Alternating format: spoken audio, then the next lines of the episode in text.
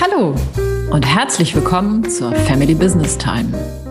Wenn zu Ihrer Familie ein Unternehmen gehört, sind Sie bei uns genau richtig. Denn Family Business Time ist der Podcast für Familienfrieden im Familienunternehmen. Herzlich willkommen zu dieser Folge.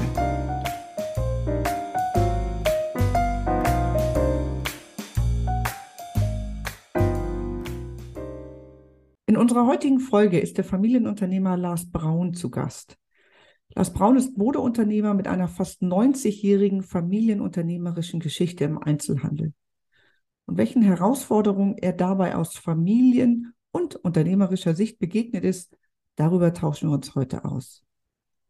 Mein Name ist Carola Jungwirth und gemeinsam mit meiner Kollegin Susanne Dahnke begleiten wir Sie und euch dabei, die Familie und Ihr Unternehmen sicher in die Zukunft zu führen und dabei den Familienfrieden zu bewahren. Lieber Herr Braun, herzlich willkommen bei Family Business Time. Ganz herzlichen Dank für die Einladung.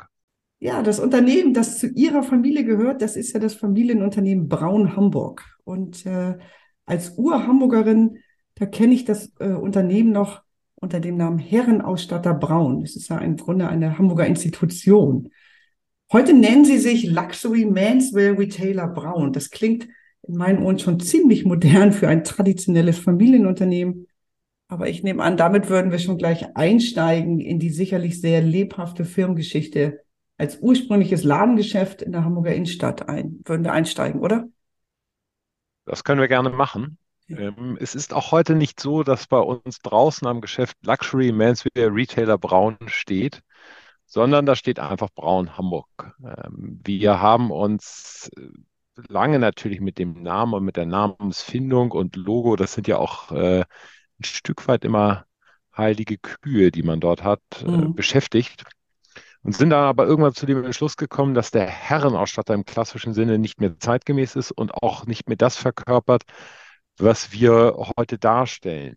Ähm, wir wollen moderne Kunden ansprechen und äh, das mit einer tollen Beratung und glauben einfach, dass der Name Braun Hamburg inzwischen für diese USPs steht und das möchten wir gerne erhalten. Erschwerend kommt hinzu, dass im Rahmen einer zunehmenden Internationalisierung im Online-Geschäft das Wort Herrenausstatter relativ schwer dem Italiener oder dem Franzosen oder dem Spanier zu erklären ist. Ähm, es geht schon im Spellcheck los. Insofern äh, haben wir den Herrenausstatter fallen lassen und haben uns zu Braun Hamburg entschieden und sind damit sehr happy. Aber auch das natürlich im Rahmen eines Familienprozesses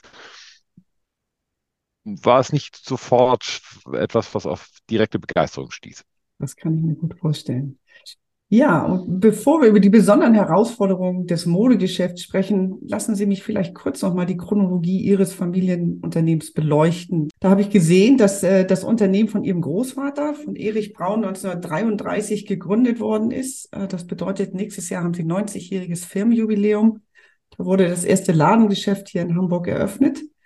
Ihr Vater ist dann 30 Jahre später, 1963, in das Unternehmen eingestiegen, Jean Braun. Und die 70er Jahre sind dann äh, mit zusätzlichen Filialen hier in der Hamburger Innenstadt, äh, haben sie das Unternehmen vergrößert. Und 1981 mit dem Tod ihres Großvaters ist dann ihr Vater alleiniger Inhaber, wenn ich das richtig verstanden habe, des Unternehmens geworden. Und sie sind dann 1996 mit ins Unternehmen eingestiegen, haben ähm, die gemeinsame Geschäftsführung mit ihrem Vater übernommen und haben dann 2009, ich glaube wirklich als einer der Pioniere im Einzelhandel ihren ersten Online-Store eröffnet. Ja, das ist eine bewegte Geschichte und äh, die führt mich eigentlich gleich zu meiner allerersten familienunternehmerischen Frage, wenn man so Ihre Chronik so liest. Wie involviert ist denn Ihr Vater noch in das operative Geschäft heute? der ist in das operative Geschäft nicht mehr integriert und mhm. äh, integriert, involviert, will ich mal so rum sagen. Ich denke, dass das auch bei Mode nur bedingt Sinn macht, dass jemand ähm, mit einem Alter von 85 Jahren noch im aktiven Geschäft äh, drin ist. Er hat sich aber äh, aus dem aktiven äh, relativ früh verabschiedet. Ähm, mhm. ich stieg dann ja 1996, 97 ein und dann gibt es sicherlich äh, fünf, sechs gab es tolle Jahre, wo der alte Hase dem jungen Hase ein bisschen erklärt hat, wie er bis dato gelaufen ist. Und ähm, es ist dann ja auch das gute Recht der jüngeren Generation, Dinge anders zu machen. Wir stimmen uns aber natürlich heute noch ab und über neue Mietverträge oder alles das, was die längerfristige Strategie des Unternehmens betrifft, diskutiere ich zumindest mit ihm und äh, er hat äh, immer wieder mal eine andere Meinung dazu und die wird dann gemeinsam ausgetauscht, wobei auch das sehr schön familiär stattfindet, weil auch der, das ist ja das Sympathische, wenn man einen Dritten im Bunde hat, nämlich meine Mutter, ähm, dann gibt es manchmal ein Pendel, was in die eine oder andere Richtung mhm. ausschlägt und man hat dadurch den Zwang, eine Mehrheit zu finden, denn bei dreien ist das ja relativ naturgegeben. Aber am Ende des Tages ist es schon in den letzten Jahren so gewesen, dass äh, meine Vorschläge oder meine Ideen begleitet und dann auch äh, positiv beschieden wurden. Aber ich mhm. möchte nicht fünf, sechs, sieben Jahre später dann vielleicht eine Entscheidung bereuen müssen und es dann hinterher heißt, naja, habe ich dir immer gesagt. Insofern äh, gehen wir da schon grundlegende Entscheidungen gemeinsam. Es wird mhm. natürlich nicht mehr darüber diskutiert, in einer Kollektion kaufen wir das oder jenes. Das wäre ja auch extrem schwierig. Ist das, nimmt dann die Rolle eines vielleicht Senior Sparing Partner für Sie ein, wenn ich Sie, wenn ich Sie so höre? Senior Sparing Partner, Consultant, äh, mhm. jemand, von dem man weiß, dass er einem ungeschminkt die Meinung sagt, äh, jemand, der, von dem man weiß, dass er frei von Neid ist, äh, eher eine bestimmte Sache mit, mit Stolz begleitet und natürlich auch bei den unternehmerischen Entscheidungen zum einen an die Zukunft des Unternehmens denkt, aber auch äh, ein Stück weit an seinen eigenen Geldbeutel, weil er immer noch ähm, in nicht unerheblichem Maße an den Erträgen der Firma beteiligt ist. Und das ist auch gut so und das ist auch richtig so. Mhm. Ähm, insofern hat er natürlich auch ein vitales Interesse daran, dass es positiv weitergeht und ja. nicht in den Ruin uns führt. Ja, wohl wahr. Ja, lassen Sie mich ähm, mit Ihren Anfängen im Familienunternehmen vielleicht beginnen. War für Sie denn immer schon klar, äh, in das väterliche Unternehmen einsteigen zu wollen? Naja, ganz früher waren natürlich Müllmann, Polizist, äh, Feuerwehrmann, da gab es also tolle Zirkusdirektor, gab es riesen Dinge, die ich gerne werden wollte. Aber wenn Sie äh, als Einzelkind in einem Unternehmerhaushalt groß werden, wird man natürlich mit den Gesprächen am Frühstückstisch ähm, ein Stück weit immer konfrontiert und weiß, was da passiert. Und ich fand, es ist zumindest ein spannendes Thema, wo ich gesagt habe, das will ich mal ausprobieren. Ich habe mir natürlich die Frage gestellt, was wärst du denn geworden, wenn dein Vater einen anderen Beruf gemacht mhm. hätte? Ich glaube, es wäre irgendwie mit mir dann doch Richtung Medizin gegangen, könnte ich mir so vorstellen. Ähm, wobei mich wirtschaftliche Themen immer gereizt haben. Aber das ist ja immer schwer zu beantworten, was wäre gewesen, wenn.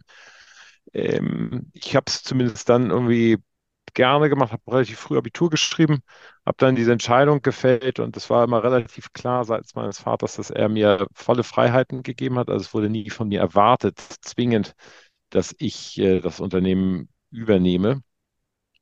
Und ähm, die Aussage war nur ganz klar, an deinem 30. Geburtstag fällt der letzte Scheck für deine Ausbildung, egal was du gerne werden möchtest, und du kriegst die beste Ausbildung für das, was du gerne werden willst. Mhm.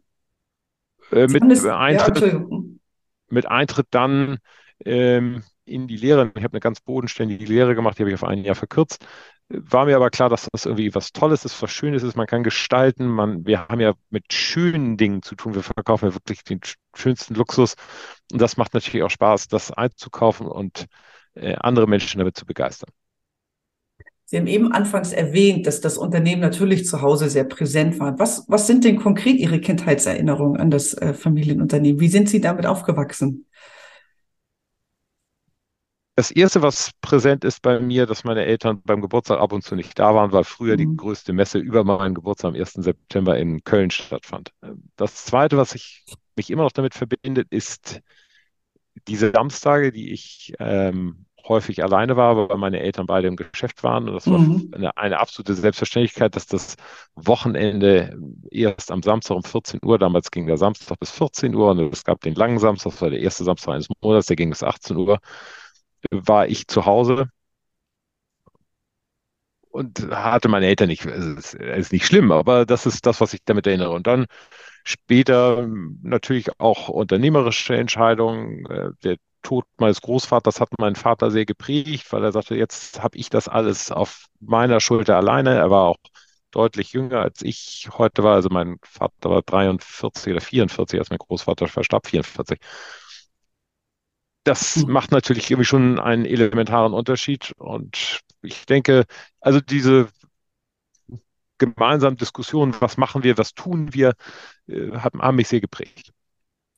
Ich habe gehört, dass der, Ihr erster Chef, bei dem Sie Ihre Ausbildung gemacht haben, ihn ihre, in ihr, bei Ihrer Lehre extra den freien Tag gestrichen haben soll, als er hörte, dass Sie in das elterliche Unternehmen einsteigen wollen. Das fand ich ja ganz spannend. Was meinen Sie denn, welcher pädagogische Zweck hinter dieser Maßnahme steckte und äh, hat sie gewirkt?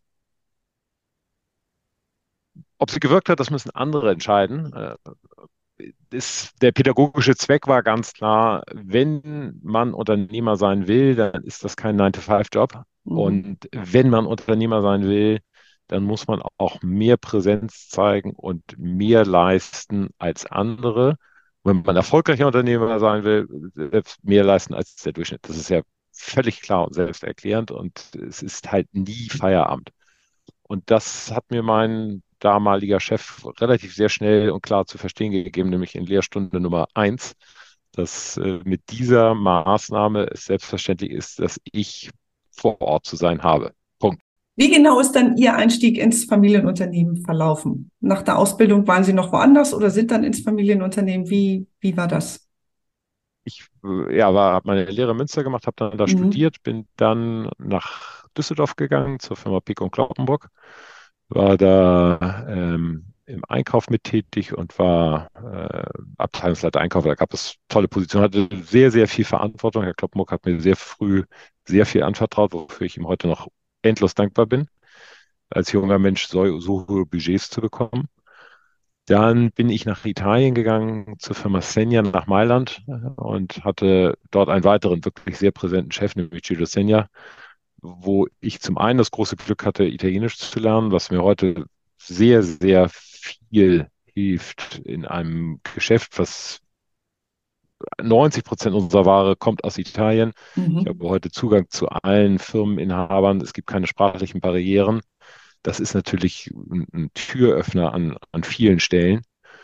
Er bot mir dann damals an, einen Aufenthalt oder eine verantwortliche Position, zusätzliche verantwortliche Position in Asien, aber ich hätte mich dann drei Jahre verpflichten müssen. Und äh, das wollte ich nicht so gerne vor dem Hintergrund, dass drei Jahre dann eben doch schon eine lange Zeit sind und ich ihn dann nicht enttäuschen wollte. Dann habe ich gesagt, lieber Gildo, ich mache den Job gerne noch, den ich heute habe, aber vielleicht ein, anderthalb Jahre, aber drei Jahre möchte ich mich heute nicht verpflichten, weil ich perspektivisch nach Hamburg möchte. Und er sagte dann zu, oder er spürte oder wir spürten beide, dass diese die Beendigung dieser Beziehung für ihn so ein Bruch war. Und er sagte, naja, da habe ich jetzt jemanden, den ich ja nicht endlos lang aufbauen kann. Mhm, mh. Und das ist für einen Patriarchen wie Herrn Senja war das schwer nachzuvollziehen und da gab es irgendwie so eine kleine Mauer zwischen uns. Und dann kam ich nach Hamburg und habe mich damals ohne meinen Vater zu unseren leitenden Leuten gesetzt und habe gesagt, ich habe eine gute und eine schlechte Nachricht. Die äh, schlechte Nachricht ist, ich komme so oder so. Die gute Nachricht ist, ich könnte heute schon kommen mit einem Job, den wir jetzt gemeinsam definieren. Und äh, lassen Sie uns gemeinsam Aufgaben schaffen, wo Sie heute ein, ein Vakuum in der Firma sehen, was ich dann auskleiden könnte. Und äh, das war dann auch der Start in das Unternehmen hinein. Und ja, mein Vater hat mich dann natürlich sofort an seine Seite mitgenommen. Und wir hatten wie immer auch mal ein kleines Geruckel, aber grundsätzlich eine weitere tolle Ausbildung. Das heißt, Sie haben ähm, Ihren Einstieg ins Familienunternehmen und Ihren Karriereplan eigentlich selbst geplant, wenn ich das richtig verstehe, und dann Ihrem Vater vorgelegt. Gemeinsam erarbeitet ja, haben, mit den leitenden Mitarbeitern. Wir haben das gemeinsam besprochen mhm. und äh, natürlich bin ich mit dem Feedback zu, nach Hause gekommen, habe gesagt, mhm. was haltet ihr davon, wenn wir es so und so machen? Und das war dann auch der, der Start, der dann relativ schnell umgesetzt wurde. Hm. Wie, wie sah die konkrete Nachfolge dann aus? Also wie haben Ihr Vater und Sie dann auch diese Übergangszeit, die es dann ja gibt, wie haben Sie die erlebt? Mein Vater hat mich sehr schnell das Operative machen lassen, äh, sprich äh, Mitarbeiterführung, ähm, Anlaufstelle für die Mitarbeiter zu sein, das Geschäft mit einer maximalen Transparenz mit mir geteilt. Ich war natürlich bei allen wichtigen Gesprächen mit Vermietern etc. dabei. Wir haben den Einkauf gemeinsam gemacht. Eingangs hat er dann noch entschieden und ich habe äh, bei den Verhandlungen immer zugehört und irgendwann wurde dann die Staffel übergeben. Das war ein unglaublich charmanter Übergang, aber es muss natürlich auch eine Bereitschaft von dem Seniorchef sein, abzugeben. Ich glaube, wenn der Seniorchef diese Bereitschaft überhaupt nicht hat und das blockiert, dann kommen sie nicht weiter und wird es auch immer schnell zu Frustrationen führen. Und ähm, insbesondere einem, wir waren damals noch ein kleinerer Mittelständler mit, ich glaube, als, kam, als ich kam, waren wir 33 oder 34 Mitarbeiter. Mhm. Für damalige Verhältnisse schon etwas größer, aber eben auch nicht richtig groß, sodass der Chef natürlich so eine totale Präsenz da hat. Aber er war bereit abzugeben und das hat mir gut getan. Haben Sie mit Ihrem Vater darüber mal gesprochen, ähm, über diese Bereitschaft? Was hat ihn dazu bewogen, so schnell abgeben zu können? Ihn hat dazu bewogen, dass er selber ein anderes Erlebnis hatte mit der Übergabe, mhm. nämlich die Tatsache, dass mein Großvater bis zu seinem Todestag wirklich in der Firma war, voll aktiv war und äh, meinem Vater wenig Luft zum Atmen gegeben hat. Und das wollte mein, mein Vater gerne anders machen, weil er diese Begegnung ein Stück weit unangenehm empfand. Und vielleicht auch mit einer steigenden Lebenserwartung, das war damals sehr schlau von ihm, vielleicht zu ahnen, dass er heute schon 85 ist und noch immer vital, hat er mir eben auch früh den Platz selber zum Atmen gegeben. Und ich denke einfach, diese Bereitschaft da abzugeben, sei es Teile oder sei es das große Ganze, das ist schon ganz, ganz wichtig. Immer vorausgesetzt natürlich, dass derjenige, der übernimmt, auch eine, eine Grundkompetenz hat. Und das heißt, Sie als Nachfolger haben vielleicht profitiert von diesem, ja, vielleicht Negativerlebnis, was Ihr Vater hatte hinsichtlich seiner Nachfolge. Total. Mhm. Also diese, diese, Freiheit, diese Freiräume haben mir gut getan. Es gibt eine, wie ich persönlich finde, sehr nette Anekdote. Mein Vater hat seine Lehre im elterlichen Unternehmen, sprich hier in Hamburg, gemacht. Und da er nicht als Herr Braun äh, präsent sein durfte, das wäre ja nicht gut gewesen. Mhm. So dachte man zumindest seinerzeit. Mein Vater heißt Jean oder wird häufig Jan genannt, hieß er Herr Janke äh, über die ja. von Jan. Und äh, Herr Janke bediente dann auch die Kunden. Äh, so war das damals, dass äh, der Junior eben eine wirklich untergeordnete Rolle hatte. Zumindest war es bei uns im Unternehmen. Und all diese Dinge, die meinem Vater da widerfahren sind, das wollte er nur ungern, dass er diese gleiche Rolle hat äh, oder dass das seinem Sohn widerfährt. Und es ist, glaube ich, auch was Schönes zu sehen, wenn ein Unternehmen in eine nächste Generation kommt und dann sich weiterentwickelt, prosperiert. Das ist ja keine Selbstverständlichkeit. Mhm. Gibt es ja auch häufig andere Beispiele leider. Absolut, ja. Was machen Sie denn ähnlich wie Ihr Vater? Und was haben Sie, also was haben Sie von ihm übernommen? Wo sagen Sie, führe ich vielleicht anders? Wo führen Sie gleich? Ähm, wie würden Sie sich vergleichen? Ich denke, wir führen etwas unterschiedlich, mhm. was ein Stück weit auch der Größe geschuldet ist. Ich muss heute bei einer Firma, die 150 Mitarbeiter hat, ähm, anders führen, weil ich auch gar nicht mehr die Präsenz zeigen kann, wie das bei 38 Menschen möglich ist. Sie haben, ich kann ja heute nur noch schwer den Urlaubswunsch einer Mitarbeiterin äh, im Atelier irgendwie beurteilen. Das kann auch nicht mehr mein Job sein. Also ich kann mich nicht mehr mit diesen Mikrodingen beschäftigen. Ich möchte weiterhin, und das haben wir sicherlich gemein, der Ansprechpartner sein, wenn es klemmt, für alle Mitarbeiter. Mhm. Es darf jeder immer jederzeit zu mir kommen.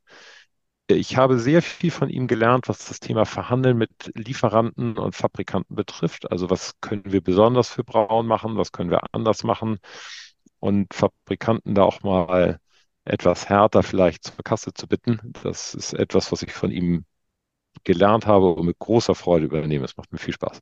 Welche, welche Erfahrungen waren denn für Sie wichtig, um der Unternehmer sein zu können, der Sie heute sind?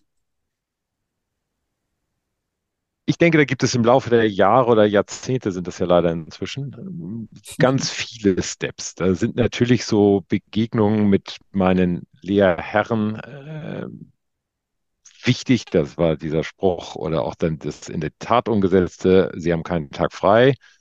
Das zweite war Herr Senja, der mir auch viel erklärt hat, wie er ein natürlich viel, viel größeres internationales Unternehmen führt. Ich habe auch von Herrn Kloppenburg viel gelernt. Also es gibt, glaube ich, nicht nur einen Step. Äh, man lernt natürlich auch, wenn man ein Stück weit reflektiert, aus, aus Fehlentscheidungen, wie man mit Mitarbeitern eventuell mal falsch umgegangen ist, wie man Mitarbeiter auch vielleicht mal falsch eingeschätzt hat, schlummernde Talente nicht erkannt hat. Ich glaube, das motiviert mich heute immer wieder zu sagen, na, vielleicht finde ich ja doch nochmal in dem Menschen etwas, was uns beide bereichert. Und gute Mitarbeiter sind ja nur dann gute Mitarbeiter, wenn sie glücklich sind in dem, was sie machen. Und ich glaube, dass viele Menschen heute einen Job machen, der sich vielleicht gar nicht glücklich stimmt. Also diese Dinge zu hinterfragen, ähm, das hat mich irgendwie reifer und erwachsener werden lassen und das probiere ich heute auch äh, immer wieder umzusetzen und zu sagen, sei offen, sei neugierig und ähm, führe das. Aber ich habe jetzt nicht einen Punkt, auf den ich zurückgreifen kann und sage, da war jetzt am 27. November ist das und das passiert und das hat mich fundamental verändert. Ich glaube, Sie müssen, es kommt ein Stück weit auch aus dem Sport, man muss versuchen können, sich in, in die Position der einzelnen Spieler, wenn man Mannschaftssport spielt, hineinzuversetzen, um auch deren Rolle und deren Laufwege und deren Arbeitswege besser zu verstehen. Und das ist etwas, was ich heute immer wieder versuche und vielleicht gelingt es mir besser als anderen.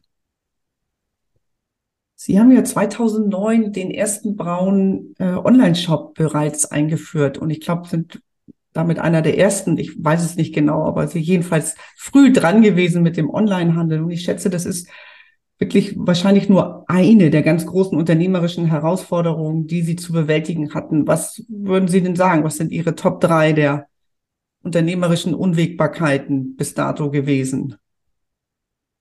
Also der Online-Job ist noch immer eine unternehmerische Herausforderung. Das, ja. das Kapitel ist nicht abgeschlossen. Mhm.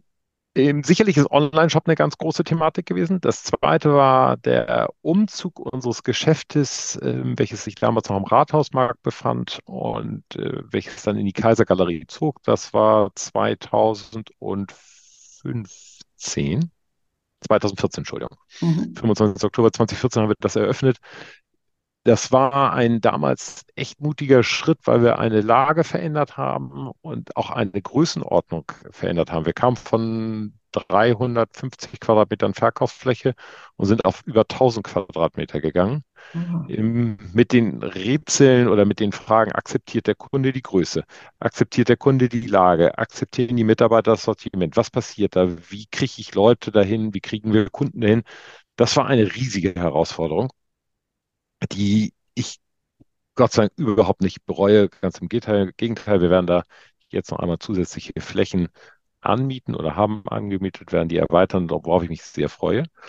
Zweitens, äh, die dritte Herausforderung ist äh, die Tatsache, dass wir eine Marke ins Leben gerufen haben. Äh, die Marke 04651, das ist äh, für den norddeutschen Kenner die Vorwahl der Insel Sylt, die wir uns mal haben schützen lassen, die wir inzwischen äh, national und international vertreiben. Und äh, jetzt haben wir auch ein Showroom in Mailand dafür aufgemacht und wir vertreiben also, also wir verkaufen sie an andere Einzelhändler.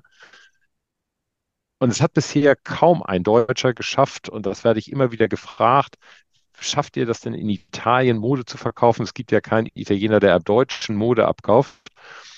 Irgendwie gelingt es uns doch ganz gut und das ist im Moment eine ganz große Herausforderung, die mir aber wahnsinnig viel Spaß macht, wo wir uns irgendwie weiterentwickeln können und challengen können und haben dadurch eben, und das ist natürlich große Aufgabe eines Unternehmers, äh, mehrere Standbeine. Wir haben also den lokalen Einzelhandel, wir haben das Thema Marke und wir haben das Thema Online, sodass ich will jetzt nicht sagen, uns keine Krise mehr erschüttern kann, aber wir stehen zumindest ein bisschen stabiler da als noch vor 25 Jahren. Inwiefern hat Ihnen denn Ihr, ich sag mal, familienunternehmerisches Selbstverständnis geholfen, ähm, mit diesen Herausforderungen klarzukommen? Und welche Tugenden sind das vielleicht insbesondere? Ja, also die Tugenden sind ich glaube, man muss ganz wichtig dabei sein, authentisch zu sein. Und äh, das waren sicherlich auch Fehler, die wir dann mal gemacht haben, dass wir nicht mehr authentisch in, mit bestimmten Sortimenten waren, die, für die wir eigentlich mal standen. Also wir haben angefangen, Mode mal zwischendurch in extremer Form einzukaufen, die uns der Kunde nicht so richtig geglaubt hat. Und ähm, wenn Sie als Familie da stehen und das Schicksal auch noch ist, dass das, der Name des Unternehmens identisch ist mit der Person, und das findet man ja zumindest in der Hamburger Innenstadt kaum mehr, dass da noch ein Unternehmen ist, wo draußen und drinnen die gleiche Person sind. Es, in mhm. Hamburg es ist die Firma Wempe, es ist die Firma Marlies Möller und dann bin ich auch, glaube ich, im Luxusbereich, zumindest mit meinem Latein, ziemlich am Ende, Braun natürlich. Diese ähm, Authentizität zu erhalten und weiterzuentwickeln ähm, und dieses Verständnis, sei du selbst, auch mit dem, was du nach außen darstellst, das ist, glaube ich, immer wieder ein, ein wichtiger Wegbegleiter gewesen und äh, ein, für mich auch eine große Empfehlung an jeden anderen, dass man da nicht versucht, irgendetwas zu machen, was man gar nicht ist. Ja, apropos Herausforderungen, über die wir gerade sprechen. Wenn ich richtig informiert bin, sind Sie ja auch noch Vater von vier Töchtern. Und äh, wie sieht's denn da mit der internen Nachfolge aus? Ist das schon ein Thema? In welche Richtung zieht es Ihre Kinder und, und was raten Sie ihnen im Hinblick auf das Familienunternehmen? Glücklicherweise ist es noch kein Thema oder leider ist es noch kein Thema. Das weiß ich immer nicht. Fluch und Segen liegt ja sehr dicht beieinander. Also die Älteste ist jetzt 17 Jahre alt. Ich halte das für deutlich zu früh, mhm. heute da schon ähm, ihr eine Empfehlung zu geben den anderen dreien äh, dementsprechend genauso wenig. Ich denke, dass der Handel vor extrem großen Herausforderungen steht und ich inzwischen ein solches Geschäft auch etwas emotionsloser versuche zu betrachten, was die Unternehmensnachfolge betrifft. Nur weil der mhm. Vater oder der Großvater es gemacht hat, muss es nicht zwingend in eine Generation weitergehen. Äh, es ist ja auch schon, wie wir alle wissen, häufig schiefgelaufen wenn man versucht hat, ein Unternehmen in die nächste Generation weiterzugeben. Ich würde sagen, frühestens in zehn Jahren kann man überhaupt beurteilen, ob die Älteste das, die Lust daran hat, das zu machen. Also intellektuell traue ich es allen Vieren zu, das ist ja völlig klar. Ja, völlig klar ist es nicht, aber ich traue es allen Vieren zu und hoffe oder würde mich freuen, wenn es jemand umsetzt. Ich hoffe, dass zu dem Zeitpunkt der Handel äh, noch eine große Existenzberechtigung draußen hat, dass man das Kindern überhaupt äh, weitergibt. Ich werde aber versuchen, wenn es soweit ist, es neutral zu betrachten und zu sagen, das ist ein Wert, das ist ein Asset. Würdest du diesen Asset heute eins zu eins den Kindern weitergeben oder versilbert man den Asset und gibt das Silber in irgendeiner Form, wie auch immer, weiter? Also ich, nur weitergeben um des Weitergebens willen, das wäre mir heute zu wenig und ich glaube auch nicht, dass man Unternehmen, Mitarbeiter, aber auch insbesondere die Kinder damit zwingend glücklich macht. Man tut ja wahrscheinlich niemandem gefallen. Also weder dem Unternehmen noch den Kindern und den Mitarbeitern auch nicht, oder? Nein. Ja. Das wäre meine große Sorge und das ist eigentlich unsere größte Aufgabe, äh, das Unternehmen dahingehend weiterzuentwickeln, dass es ja von jemandem anders geführt werden kann. Wenn es familienintern ist, umso schöner. Wenn es aber familienextern ist, ist das ja auch eine schöne Sache. Wenn Sie aus heutiger Sicht auf Ihren bisherigen, auf Ihre bisherigen Erfahrung, auf Ihren familienunternehmerischen Werdegang blicken, gibt es denn etwas, was Sie heute anders machen würden? Sicherlich gibt es im Tagesgeschäft immer wieder Dinge, die man anders machen würde. Äh, ich mache dafür zu viele Fehler und bin zu sehr Mensch, als dass ich abends äh, sage, super, heute hast du wieder alles richtig gemacht. Aber was das grundsätzlich Strategische betrifft, zu sagen, wir machen ein weiteres Geschäft auf, wir ähm, machen ein Online-Geschäft auf, wir investieren in eigene, eigene Marke, wir bauen eine Logistik auf, auch auf die Gefahr hin, dass das Unternehmen ein Stück weit natürlich irgendwie einen, einen Wandel durchmacht und ein Stück weit auch sich für die Mitarbeiter leider verändert, was natürlich mit zunehmender Größe kommt. Die, die Ur-DNA ähm, des täglich präsenten Unternehmers geht ein Stück weit dadurch verloren oder verändert sich. Ja, das passiert, aber daran würde ich weiterhin festhalten. Über diese Entscheidung bin ich soweit grundsätzlich glücklich und zufrieden. Aber mhm. zu sagen, ich habe alles richtig gemacht, wäre völlig absurd, das äh, von sich zu geben. Also finde ich zumindest. Aber wie gesagt, die grundsätzlich strategischen Dinge, glaube ich, haben wir richtig gemacht. Mhm. Und gibt es einen zentralen Rat, den Sie äh, Familien, Unternehmensnachfolgern geben würden? Ja. ja. Also erstens, und das sage ich ja bei jedem Unternehmer und eigentlich jedem Menschen, man soll versuchen, seiner eigenen Linie treu zu bleiben. Also bleib du selbst. Das ist, glaube ich, schon ganz wichtig, weil dieses Verkleiden, ich habe das an anderer Stelle gesagt, und versuchen, irgendeine andere Rolle einzunehmen, das hat noch nie funktioniert und das wird man auch nicht authentisch rüberbringen können. Und für ein Familienunternehmen, glaube ich, ist es extrem wichtig zu erkennen, woher es kommt und ob man sich selber mit diesen Werten in Verbindung bringen kann. Sich kritisch zu fragen, nur aufgrund dessen, das war das, was ich eben schon sagte, aufgrund dessen, dass andere Menschen es vorher erfolgreich gemacht haben, ist noch lange kein Garant dafür, dass man selber erfolgreich macht, erstens, und zweitens kein Garant dafür, dass man damit glücklich wird.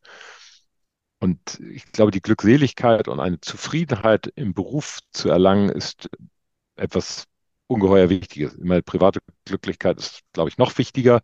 Aber äh, als Unternehmer kann man irgendwie das beides auch nicht so ganz voneinander trennen. Und ich mhm. denke, als Mensch kann man es auch nicht so ganz voneinander trennen. Insofern würde ich jedem empfehlen, sei du selbst und hinterfrage wirklich kritisch, ist das, was du da tagtäglich machen möchtest und die Gedanken, die du auch abends mit ins Bett nimmst, kannst du dich damit identifizieren und bist du damit happy. Wie geht es Ihnen denn damit, wenn Sie an Ihre eigene Übergabe oder Abgabe denken? Steht ja nun auch noch bevor, ist dann noch ein bisschen hin, aber gibt es schon erste Gedanken? Wie geht es Ihnen? Dazu gibt es ganz viele Gedanken, ja. Mhm. Ähm, erstens vor dem Hintergrund, hast du in der Familie jemanden und möchtest du den Einzelhandel an jemanden, der dir wahnsinnig nah ist, nämlich die eigenen Kinder, also dichter mhm. geht es ja gar nicht, möchtest du denen das bedingungslos übergeben? Tust du den Kindern damit einen Gefallen? Und tust du der Firma damit einen Gefallen? Nun ist, glaube ich, gerade der Handel im Moment in extremen Umbruchphasen. Das betrifft die Innenstädte. Was passiert mit einer Fläche in der Innenstadt? Ich glaube, es wird weiterhin einen Handel in der Innenstadt geben, aber findet er so statt, wie er heute stattfindet? Ich weiß das nicht. Ich kann das nicht beurteilen. Ähm, das weitere, die nächste Frage ist natürlich, haben wir online die ganz große Existenzberechtigung oder werden wir irgendwann von noch größeren aufgenommen, übernommen, überflüssig gemacht? Das würde ich gerne nochmal so drei, vier, fünf Jahre beobachten und dann schauen, wo wir stehen. Ähm, und wenn meine Kinder sagen, Grundvoraussetzung ist ja sowieso immer erst einmal, dass man persönlich Gesundheit hat.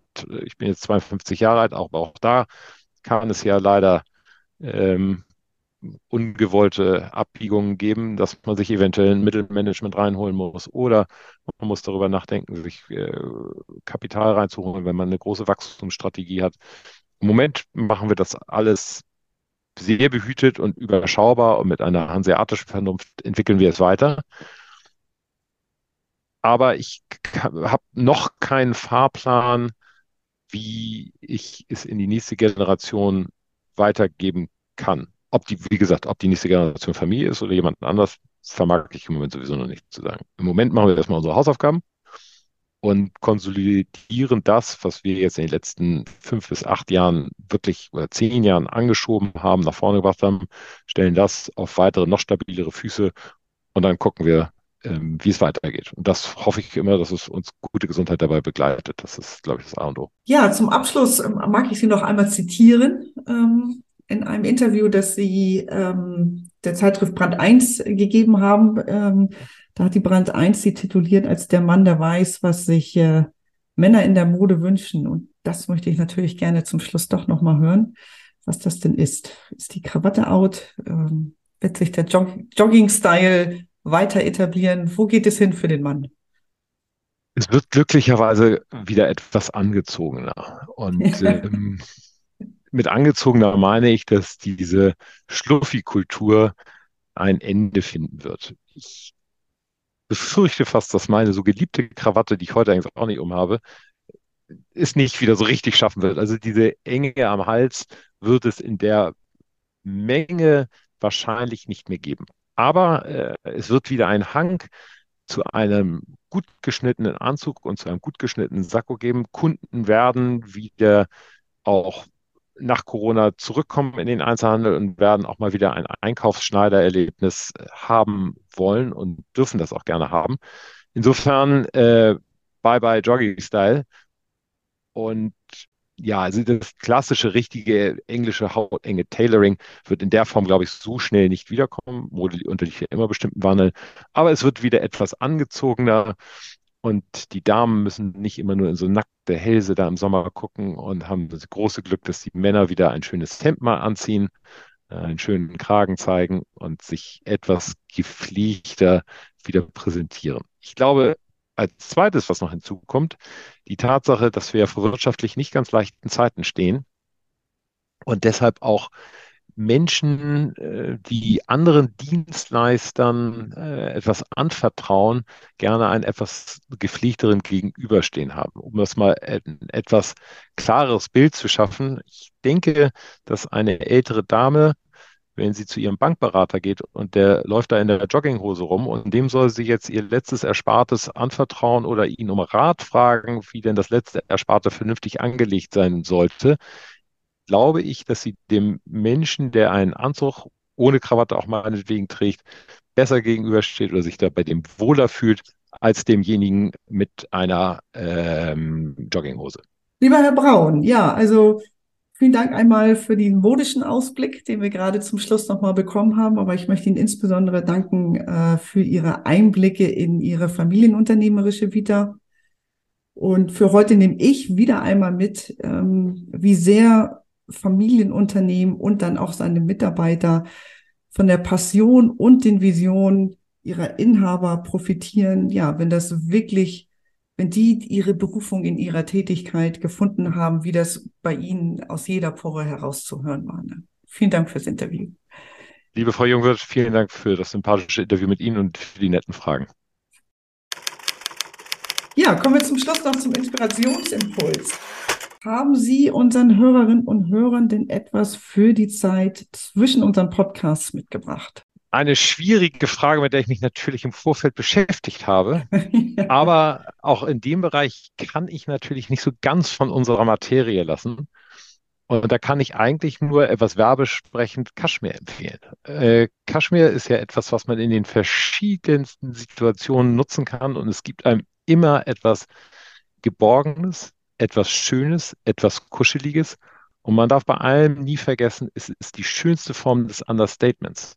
Denn Kaschmir spürt ja nur der Träger oder der Konsument, wenn ich jetzt unter einem Kaschmir-Plate liege vor dem Fernseher, selber. Alle anderen äh, nehmen das in der Form nicht wahr. Und wir wären ja kein Hanseat und wir wären ja kein Hamburger, wenn wir nicht über Understatement im selben Art sprechen würden. Insofern kann ich allen äh, Hörern nur raten, gönnen Sie sich ein schönes Stück Kaschmir, egal wo und egal wie. Sie werden es nicht bereuen und Sie werden es für sich selber genießen. Und äh, ein Stück weit Genuss gehört zu einem schönen Leben, glaube ich, dazu und inspiriert auch, um, um, die, um es wieder zu schließen, die Frage, inspiriert auch für Neues und äh, eine Form, eine schöne Form des Genusses, ist ja auch eine Inspiration für weitere große Taten. Vielen Dank für diesen haptischen Inspirationsimpuls, für den es diesmal dann auch keinen Link in unseren Show Notes gibt. Viel Spaß mit Kaschmir. Wenn Ihnen diese Themen bekannt vorkommen und Sie sich mehr Informationen zum Thema Familienfrieden im Familienunternehmen wünschen, dann besuchen Sie gerne unsere Website familybusinesstime.de. Da können Sie auch direkt Kontakt zu uns aufnehmen und in einem persönlichen Gespräch mit uns ergründen, ob und welche Stolpersteine Ihrem Familienfrieden im Weg stehen und wie Sie diese lösen können. Unser Podcast gefällt Ihnen? Dann bewerten Sie uns gerne. Wenn Sie keine Folge verpassen wollen, abonnieren Sie uns. So bleiben Sie immer auf dem Laufenden. Wir freuen uns auf Sie.